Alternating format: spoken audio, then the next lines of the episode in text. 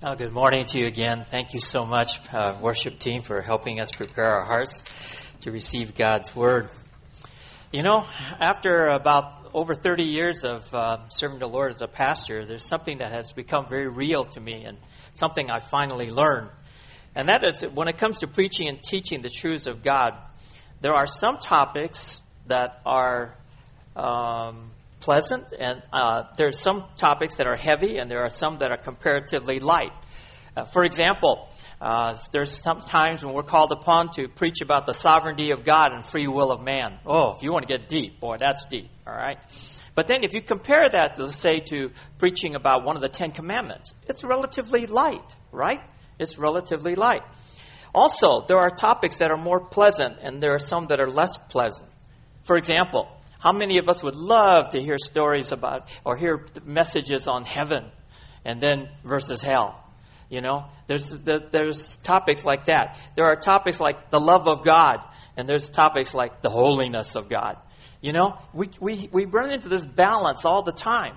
But we need to have, we need to know all of them. We need to know and have a balance of all of them. What makes heaven so great is because there's a hell, right? Because who would, you know, that's what, uh, the contrast is so stark. And the contrast is what makes them precious. Uh, last week we learned about the holiness of God. And when we talked about the holiness of God, we talked about not only His perfect moral purity, all right? As moral purity, but we also talked about the fact that the holiness of God also teaches that He is unique and different above any creature or part of creation. All right? He is distinct. He is above and beyond anything else. We also learned about His separation from sin and from sinners. And also, we concluded with his provisions to resolve the separation uh, from us through Jesus Christ's death on the cross for our sins. And so that was last week. But this week, I want to tackle a topic that is probably something you're not used to hearing about. It's called the wrath of God. The wrath of God. You see, a lot of pastors don't like to talk about the wrath of God. It's very hard to get people to come if you knew ahead of time, probably I was going to speak about the wrath of God. How many of you would probably would have decided to sleep in this morning? Probably you would have. This is not one of those very pleasant topics about the wrath of God. But yet, we need to know about it. And so, this morning, we want to cover the wrath of God. And there's several reasons why. First of all, while it's not an easy subject, it is a necessary one. Okay? For example, to not alert another person to the wrath of God is like a parent, a friend, a doctor, or even a pastor who acts irresponsibly and does not alert the other person of an impending danger. I mean, for example, I have all these kids, right? And if I didn't, as a parent, if a loving parent, if I did not go to them and say, watch out, kids, there's this coming around, what would you think of me as a parent? You say, not much of a parent at all. You're rather irresponsible, if you ask me. You know, what would you think if your doctor, if your doctor said to you, and let's say you have a heart condition, and he says, now you better avoid this kind of food and you better avoid this kind of activity. But let's say he stays silent. He doesn't say anything to you. So you're out there running after the bus on the MRT. You're in there crouched all together with, with, uh, in, in, at work and you're, you're just being crunched by the stress and everything like that. But your doctor acted irresponsibly because he didn't tell you about it. You see? And in much the same way, to not alert someone to the wrath of God is being irresponsible. There's another reason why, and that is because it is always better to be aware than be caught unaware. Would you agree with that? It's always, you, you hear something. We hear this all the time. We tell, the government puts out all kinds of news flashes. The newspapers are trying to constantly warn us about this, that, and the other. I'd rather be over alerted than under alerted. I'd rather be made aware than unaware, you see. And so that's another reason. But I think another powerful reason that we should also uh, talk about the wrath of God is because the more we understand the wrath of God, the more we treasure our salvation. The more that we understand about the wrath of God, the more we will treasure our salvation. Dare say that many Christians, even Christians for have people who have been Christians for many, many years, decades long, sometimes it's easy for us to underappreciate our salvation. when we talk about it, when we think about it, it's very superficial. Oh, Jesus died for my sins. Hurrah, hooray, good, hallelujah. That's what we're supposed to say. But then what happens is that when you p- compare that to the wrath of God, then your salvation becomes so much more precious. It becomes so much more precious. So, for these reasons and many more, of course, we want to study the wrath of God. While it is uncomfortable, it does bring some comfort as well. So, as we learn about the wrath of God, I can't guarantee that you will, it will be very comfortable or palatable, but it is going to be needful. And so, follow along with me, will you please, in your Bibles, as we launch out on this study of the wrath of God. But let's pray before we get into this. Father, as we come to you this morning, as with last week, we learned something very special about you, your holiness that which separates you and sets you apart above and beyond anything that has been created, anything that exists. You are God. And so this morning we come to you humbly. We ask, Father, that you would cleanse uh, our hearts and you would clear our minds. Open us, Father, to receive the truths of your word, the truths about you this morning. And Father, as we conclude later in the service, may you just seal this to our heart. And Father, may it serve as a motivation and may it serve, Father, as a treasure that, of the truths that among the many truths that you have given to us. And we pray this in Jesus' name. Amen. Now, if you open your bulletin, the, uh, the outline is very simple. It's, it's not real complicated. It's not jam packed with everything. And so the first thing is the certainty of the wrath of God. The certainty of the wrath of God. If the wrath of God was not certain, why even talk about it? You know, are we just speculating? Are we just theorizing about something that might happen? If that is the case, let's all go home, you see. But the Bible speaks of it as a certainty. Well, what are we talking about? It starts with a definition.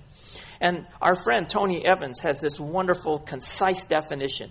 He says, His, meaning God's, necessary, just, and righteous retribution against sin. Now, now that's a powerful quote. That's a powerful quote. It sets our minds, it sets ourselves and our minds in a certain direction about the wrath of God. Another statement that was made is it is the emotional response to wrong and injustice often translated in our Bibles as anger, indignation, vexation, or irritation. And so when you when we read our Bibles, when we see and we go before the Lord, we must understand that we are seeing a very strong and passionate response against that which is wrong and that which is unjust. It is God's necessary just and righteous retribution against sin. Okay? It's not just God throwing a tantrum. It's not just God stamping his feet. Oh, shucks. You know, you did that. No, that's not what it is. It is God taking hold, and he is saying, this is serious stuff, and we are going to deal with it right now. That's how, that's the, we're talking about the wrath of God here. Well, where do we get this? This is taught in the Old Testament and the New Testament.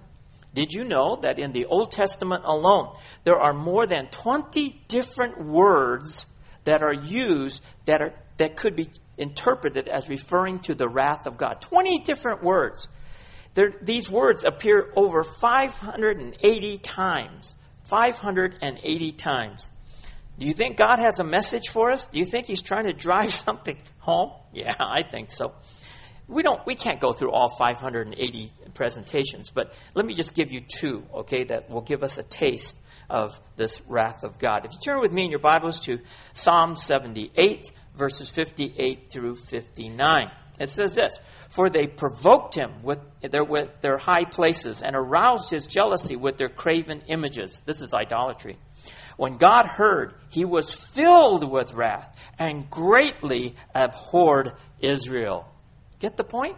God just didn't stamp his feet, cross his arms, and said, Oh, shucks. You know? Uh uh-uh. uh He was ready to pour out his wrath. Again, if you look at Ezekiel, the book of Ezekiel, chapter 24, verses, thir- uh, uh, verses 13 and 14.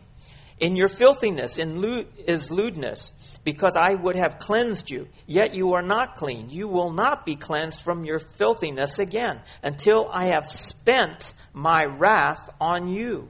I, the Lord, have spoken. It is coming, and I will act. I will not relent, and I will not pity, and I will not be sorry. According to your ways and according to your deeds, I will judge you, declares the Lord God. And so God comes boldly forth, and He says to us that this uh, wrath of God is something that He will enact. This is something that He will do. Now, when you come to the New Testament, while the wrath of God is not as clear, it's not mentioned as often as it is in the Old Testament, it usually appears in the context of talking about the need for salvation. It's the need for, for example, the propitiation provision that God made through Jesus Christ. So it's couched a little differently. It's couched a little, but it is still there. Uh, for example, we are told that it is something that is clearly happening and something that is clearly coming.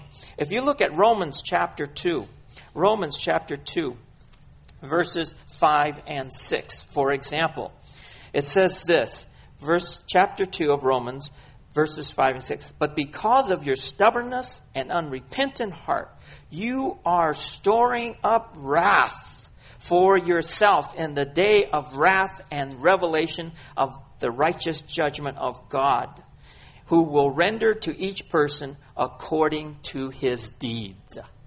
So make no mistake. The wrath of God is certain. The wrath of God is taught both in the Old and New Testament very clearly. And so it's not something to be ignored. It's not something to be just written off, but it is something to be taken seriously. But if you go further, you also find the Bible teaches that God's wrath is part of his divine nature. It is part of God's nature to pour out his wrath on sin. It is part of his nature. God takes sin very seriously. I know that sometimes we don't take it as seriously, nowhere near as seriously as he does. But to God, sin and responding to it is taken very seriously. Look at the book of Nahum the book of Nahum, chapter 1, verses 2 to 3. A jealous and avenging God is the Lord. The Lord is avenging and wrathful. The Lord takes vengeance on his adversaries, and he reserves wrath for his enemies. The Lord is slow to anger and great in power, and the Lord will by no means leave the guilty unpunished. Unpunished. I mean, how much clearer can you get? Really? Understand that. Okay? It's part of his makeup, it's part of his DNA. If you look at the book of Romans, the book of Romans, chapter 11, verse 22. Book of Romans, it says this Behold then the kindness and severity of the Lord. Severity is another way to say wrath of God. To those who fell, severity, but to you, God's kindness, if you continue in his kindness. And so when we see this, it is woven intricately in the very nature of God to respond to sin with wrath. Okay? With his wrath. And so it's all part and parcel of him, who he is. The Bible is clear that God, in his perfect time, has, does, and will pour out his wrath on sin and sinners. Just because he has not done so does not mean he will not do so. It is a fatal mistake to believe God cannot or will not execute his wrath for sin just because he hasn't done so. If anything, God's grace has held off the inevitable. And so many of us go about life and we say to ourselves, this judgment of God, this wrath of God, how seriously can I take it? Look, I just did this the other day. I didn't get hit by lightning. Although you got to watch out in Singapore, there's a lot of lightning flying around. Okay, and and you say to yourself, "This didn't happen to me, and that didn't happen to me." You know, it builds up this sort of attitude that we can get away with whatever we want. That we can get away with whatever we want. But the Word of God says the wrath of God against sin, His judgment, is certain. We don't know the timing but it is certain and is something that will happen. Well, if it does happen, what will it look like? What will it look like? And this leads us to the second point in the outline the description of the wrath of God. Now, the first thing that you can say, just from a, even a casual reading of the scripture, is that the wrath of God can be painful and even lethal. All right? You say, Pastor, you have a gift for the obvious, all right? Now, I'm just starting with what we know, and then I'll go to something maybe we don't know as well. But the, if you just a casual reading of the scriptures will tell you that the wrath of God can be painful and even lethal. For example, we have seen examples of death and destruction, droughts and disease, exterminations and exiles, pestilence and plagues. And these are just a few examples. So, God has this whole bag full of different things that He can use to exercise His wrath upon sin. And He has. And He has.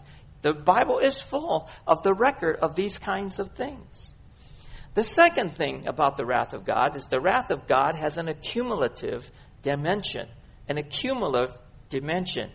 Oh, what do you mean by that, Pastor? Well, if you took the Romans chapter 2, verse 5, remember we went back and it says, and the part of that verse, but because of your stubbornness and unrepentant heart, you are storing up wrath for yourself in the day of wrath and revelation of the righteous judgment of God. Did you catch that word? Storing up. Okay?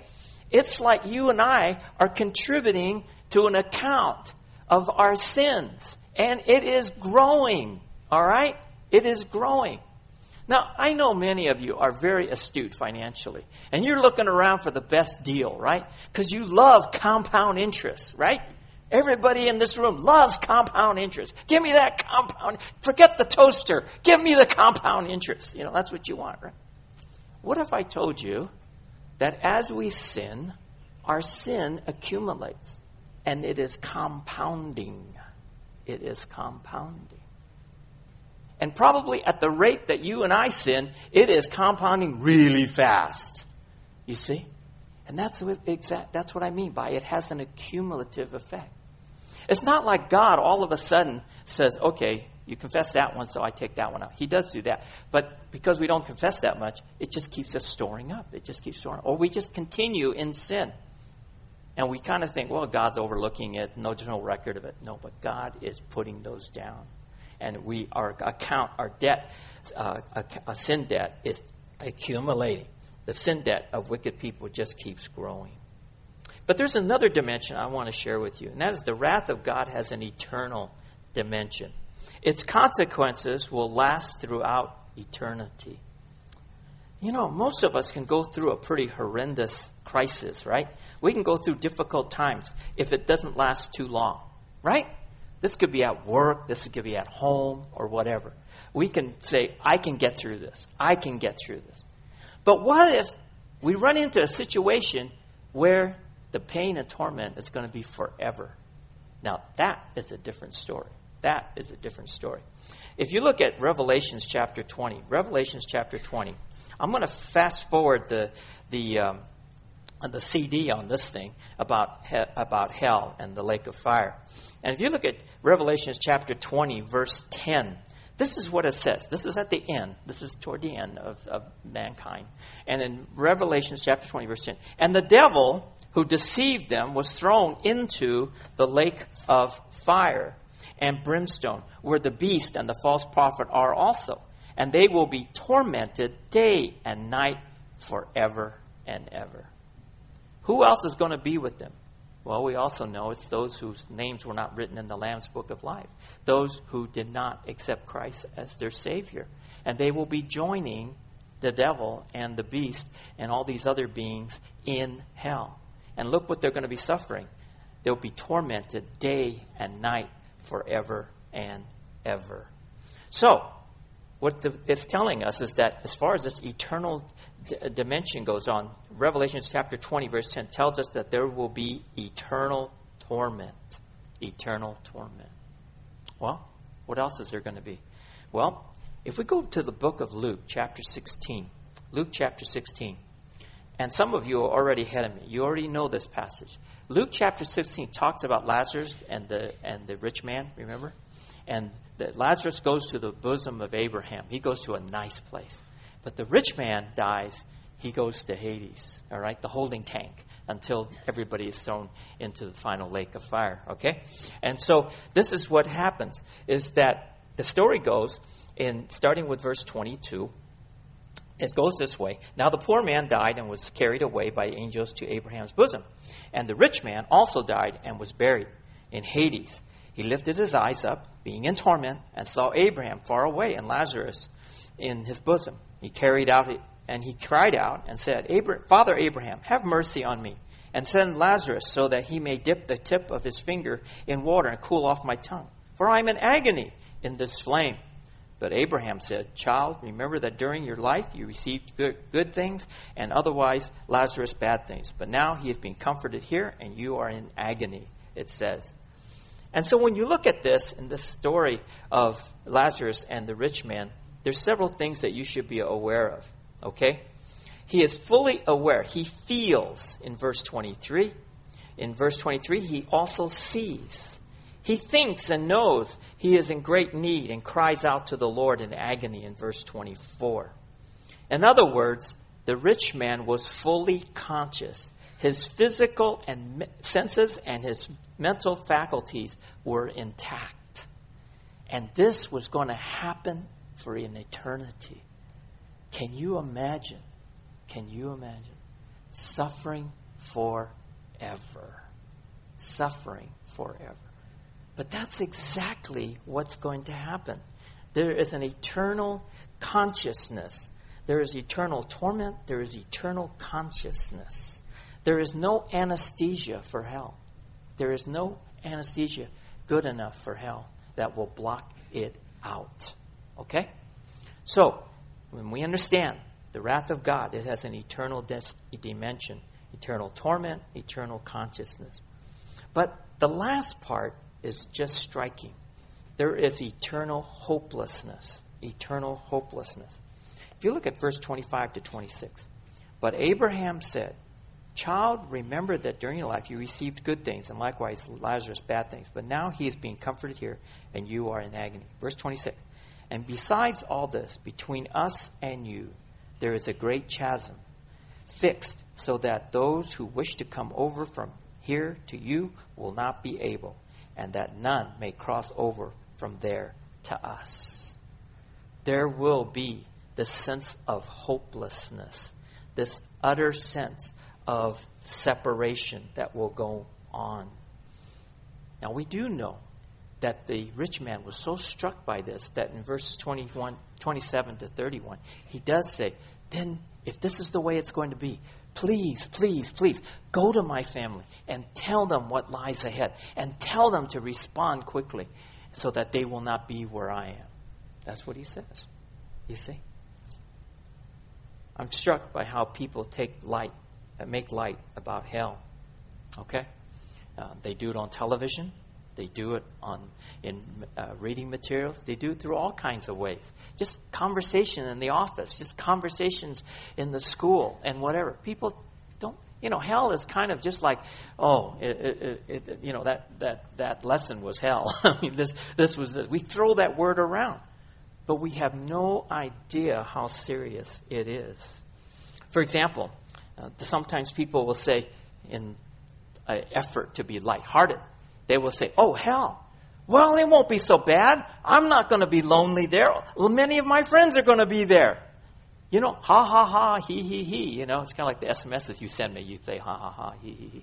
You know, and people, people just take hell very, very lightly. But this kind of levity is far from the truth.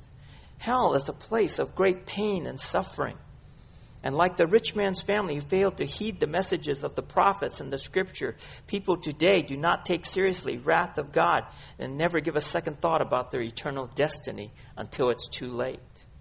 God is clear that God's wrath is real and the suffering that comes with it is real also. Also.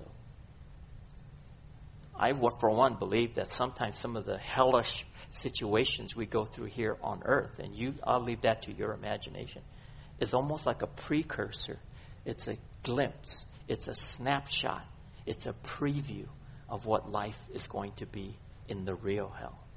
you see. There's a reason why people say this is a hellish situation. This is like being in hell. Because they do have a kind of consciousness that hell is not a good place. But yet, when we talk about it, when we think about it, we just blow it off and we just let it go. No, it is a terrible place. The wrath of God has this eternal dimension to it. Now, how about the justice of the wrath of God? Is the wrath of God really justified? Okay? Now, this usually comes up when a person says, Look, I was born this way. Okay? I was born with this propensity to sin, I, this and that and the other. I had no choice in the matter. Okay? It's just the way. So, how can God possibly hold me accountable for this kind of thing? And that could be said about any kind of sin, right? So people can kind of say to themselves and just sort of dismiss that the wrath of God is not real, it's not a concern, because it's not justified, it's not right. And God is a, is a righteous and just God, so therefore this cannot happen. That's how the reasoning goes, okay? But what happens is that we see that the wrath of God is justified. And we can find this clearly taught to us in Romans chapter 1. Romans chapter 1. In Romans chapter 1, verses 18 to 32, the Apostle Paul, through the leadership of the Holy Spirit, he gives us the reasons why God's wrath is justified. And I want you to remember this very simply three R's. I'm into R's this month, okay? There were four R's, now there are three R's, okay? So, three R's, okay? Romans chapter 1. The first one is the revelation to man the revelation to man. And this is found in verses 18 through 20. For the wrath of God is revealed from heaven against all ungodliness and unrighteousness of men who suppress the truth in unrighteousness. Verse 19, because that which is known about God is evident within them, for God made it evident to them verse 20. For since the creation of the world, his invisible attributes, his eternal power, and divine nature have been clearly seen, being understood through what has been made, so that they are without excuse. God's wrath against sin is constantly being revealed to man.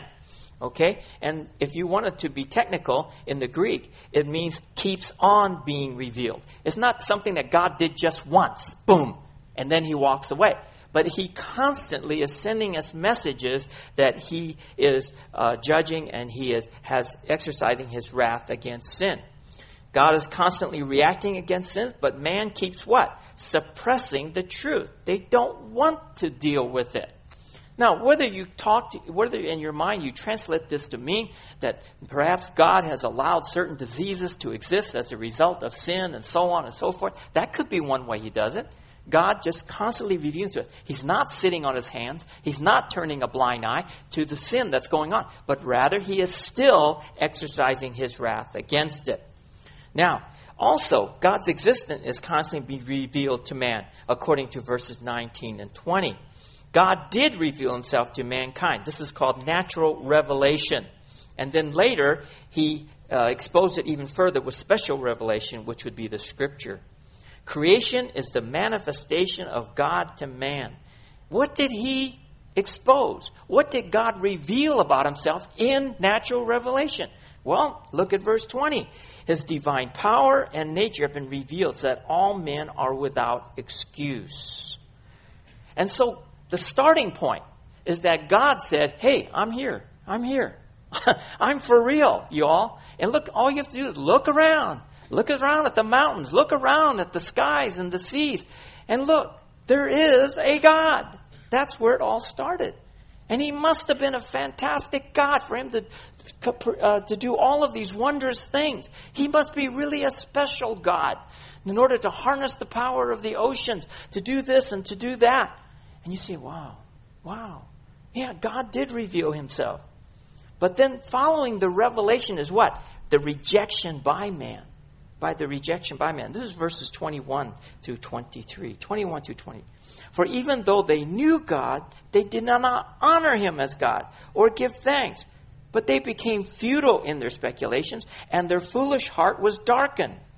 Professing to be wise, they became fools and exchanged the glory of the incorruptible God for an image in the form of corruptible man and of birds and four footed animals and crawling creatures.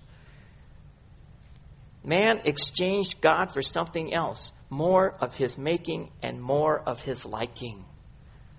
These could be idols, these could be people, these could be all kinds of things. So people have elevated other things to take the place of God. So you understand the sequence? The sequence is the revelation to man. Okay, the revelation to man. God is for real.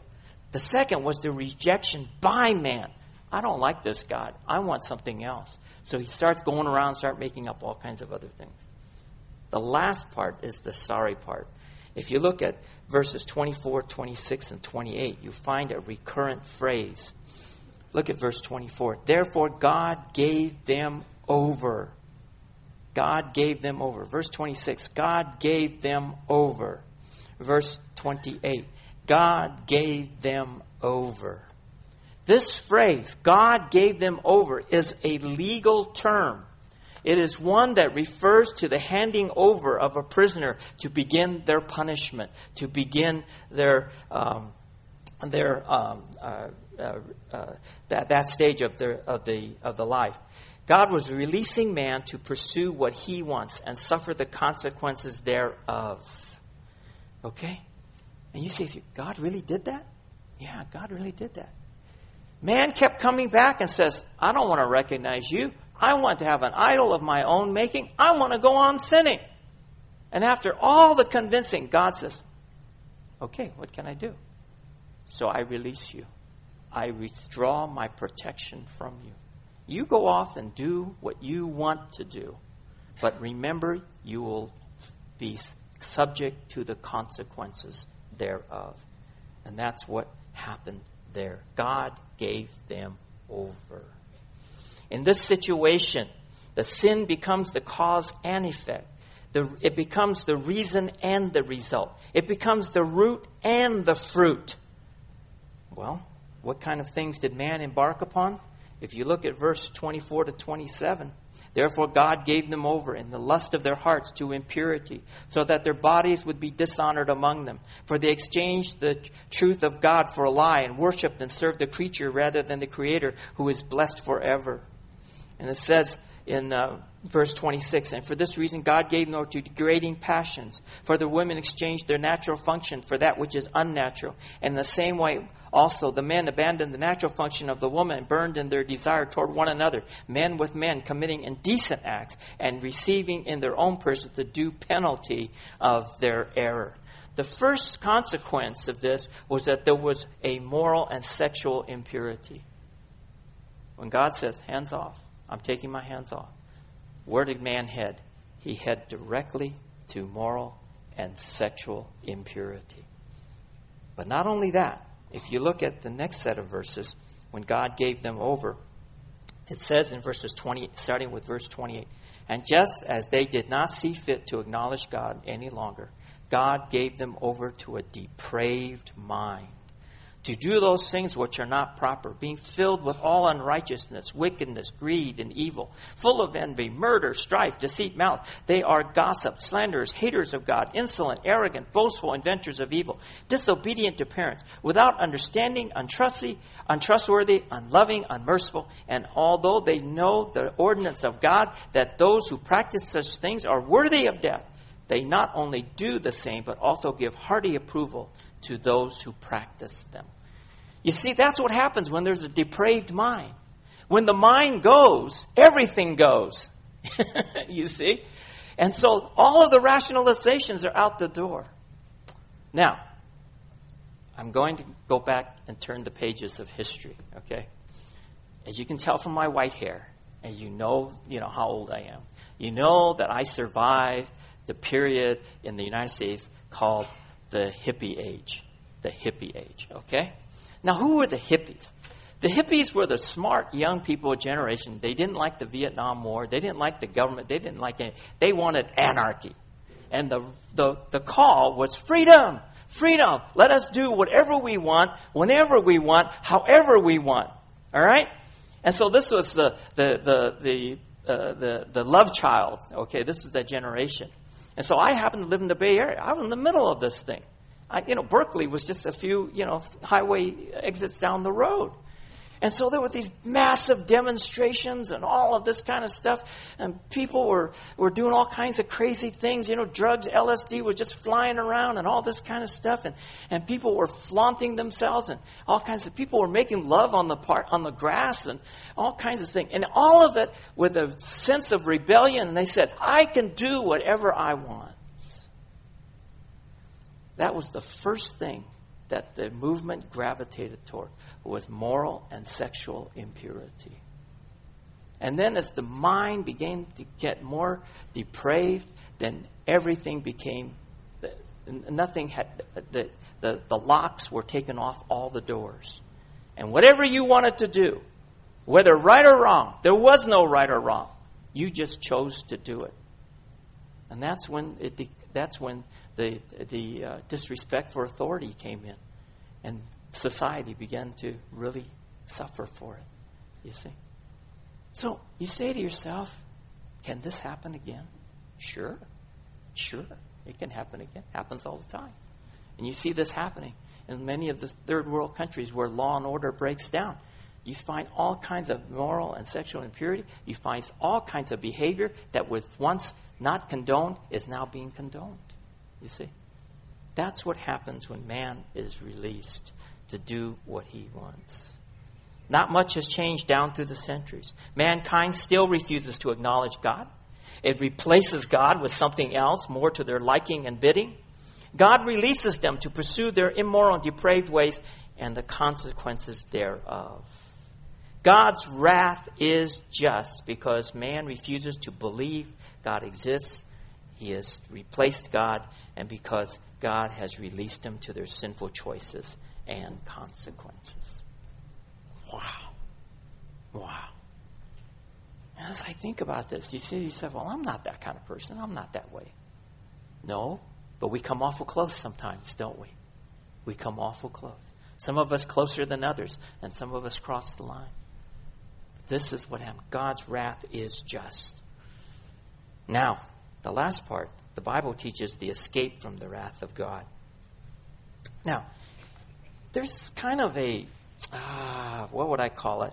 There's kind of a, after you hear all of the things that have been said before this, you would come away and say, well, God, He's just a God on a power trip. you know, God just wants to be in control of everything and he wants it done his way and all. Remember, he's holy. okay? He's holy. And therefore he's morally perfect. And so he can't, you know, he can't do wrong. And so what happens is that when we have God having his wrath, then we say to yourself, well, maybe we go overboard and say he's not such a good God after all. But please understand, God is compassionate and he is patient. Look at Ezekiel chapter 33, verse 11. Say to them, As I live, declares the Lord God, I take no pleasure in the death of the wicked, but rather that the wicked turn from his way and live. Turn back, turn back from your evil ways. Why then will you die, O house of Israel? See, we hear about the wrath of God, and we go over the other side and we say, boy, this God is really, you know, I don't want that kind of God. God is not on a power trip. God really doesn't want, he just takes no delight in exercising his wrath. It's also taught in the New Testament very clearly. If you turn with me to 2 Peter chapter 3 verse 9.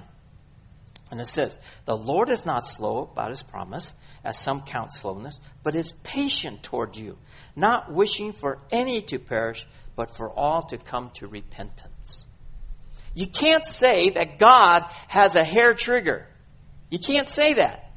You cannot say that God is just, oh, I did one thing and boom, you know, he whacks me upside the head. No, he doesn't do that. God is, he, the last thing he wants to do, really, is to take our lives. The last thing he wants to do is to destroy us. So God is compassionate and patient. God loves, God, God also provides a substitute to appease his wrath. He applies a substitute. In the system of God and how he deals with sin, he allows for a substitute to take the punishment. Tony Evans said it this way God's justice demands payment for sin, but in his mercy, he provided a substitute to take our punishment for us. God's system of justice allows for a substitute to take the punishment for us. Jesus is the substitute sacrifice for our sins. 1 John chapter 2 verse 2 says that. And he himself is the propitiation for our sins, and not of ours only, but for those of the whole world. The propitiation, don't let it st- cause you to stumble. It's a big word, but basically what it means, it means that it is the sacrifice that can placate, satisfy, and appease the personal wrath of God. Propitiation for our sins, and not only ours only, but for those of the whole world. Now, what makes this fantastic is that this was a substitute that was, uh, the, that was sent by God. It was sent by God. And look at 1 John chapter 4, verse 10. And this is love, not that we love God, but that He loved us. And what? Sent His Son to be the propitiation for our sins. So God, in His love for us, He says, I'm going to do something that no one else can do. I'm going to provide you something that no one else can provide. I'm going to do something for you that you can't do for yourself. He says, I'm going to provide the substitute for your sins, and that was Jesus Christ. Well, is God sacri- is, uh, is Jesus Christ's sacrifice acceptable to God? Is it, is it does it meet the grade? Does it fulfill the requirements? Does it, all of that? Well, look at Romans chapter 5 verses 8 and 9. But God demonstrates his own love toward us, and that while we were yet sinners, Christ died for us. Much more then, having now been justified by his blood, we shall be saved from the wrath of God through him. God comes right out and says, How are you going to escape the wrath of God? Is by Jesus Christ. I accept it. That's what he did. Jesus is the way of escape from the wrath of God. Now, what is the implication here? The implications here are, are great, but I can only have time to give you one. The certainty of, the nature of, or description of, justice of, and escape from the wrath of God is the message we need to proclaim and share with our family, our friends, and even acquaintances and strangers. Why? Because to only tell the part of the story that says God exists or God is love or that God is will be there when you need him is not the full story about God and us. Okay? There is the wrath of God part. Also, eh, we need to share this message because everyone is on death row. Everyone is on death row. Everyone has a real deadline. Everybody has a deadline. Okay? And so when we die, according to Hebrews chapter 9, verse 27, we will face our Maker and we will face the wrath of God. Now, this is the fact. There is, we, all of us are on dead row. Another reason we need to share this message is because until we die, we live off the kindness and patience of God. Romans chapter 2, verse 4. Now, I'm not reading the scripture, I'm just letting it go here. God's patience can run out. We do know that from Numbers chapter 11 when he lost, he, he, his patience ran out with Israel. So, for those three reasons, it is only part of the story because everyone is on death row and because until we die, we live off the kindness of God. But because no, the last reason is because no one knows when they will face death and judgment. That is why it is important that they accept God's way of escape today. Today is the day of salvation. Don't harden your heart, but respond to God's gift of a way to escape. Now, let me just close with this. My brother, okay, thank God most, many, many, of, not all of you, walked closely beside us through that time. My brother was diagnosed with stage four cancer. I flew out to America ex- immediately after I got word. I spent 20, less than 24 hours in the U.S., but I spent most of it with my brother. And I shared with him the gospel. I shared, you prayed, he got saved. Okay? Flat out. That's what happened. But you see, this message has to be have that kind of impact on us. The wrath of God. The wrath of God. You want to escape from it. You want to escape from it. And that's the message we need to be sharing with people. God clearly declares the certainty of, the description of, gives us the description of, and the justice of, and the way of escape. Now, God is speaking to you this morning. God is speaking to you this morning. What are you waiting for? Proclaim the gospel. Accept Jesus Christ as your way of escape from God's wrath if you haven't already. Today is the day of salvation. Okay? Let's pray. Father, forgive us when we have put you and your matters on low priority. We pray, Father, that you'll help us to right the ship. Help us, Father, to understand more clearly and more fully and more significantly the fact that the wrath of God is very real. And Father, help us to be rescuers of our family and our friends, our loved ones, strangers, anybody you bring across our path. In Jesus' name.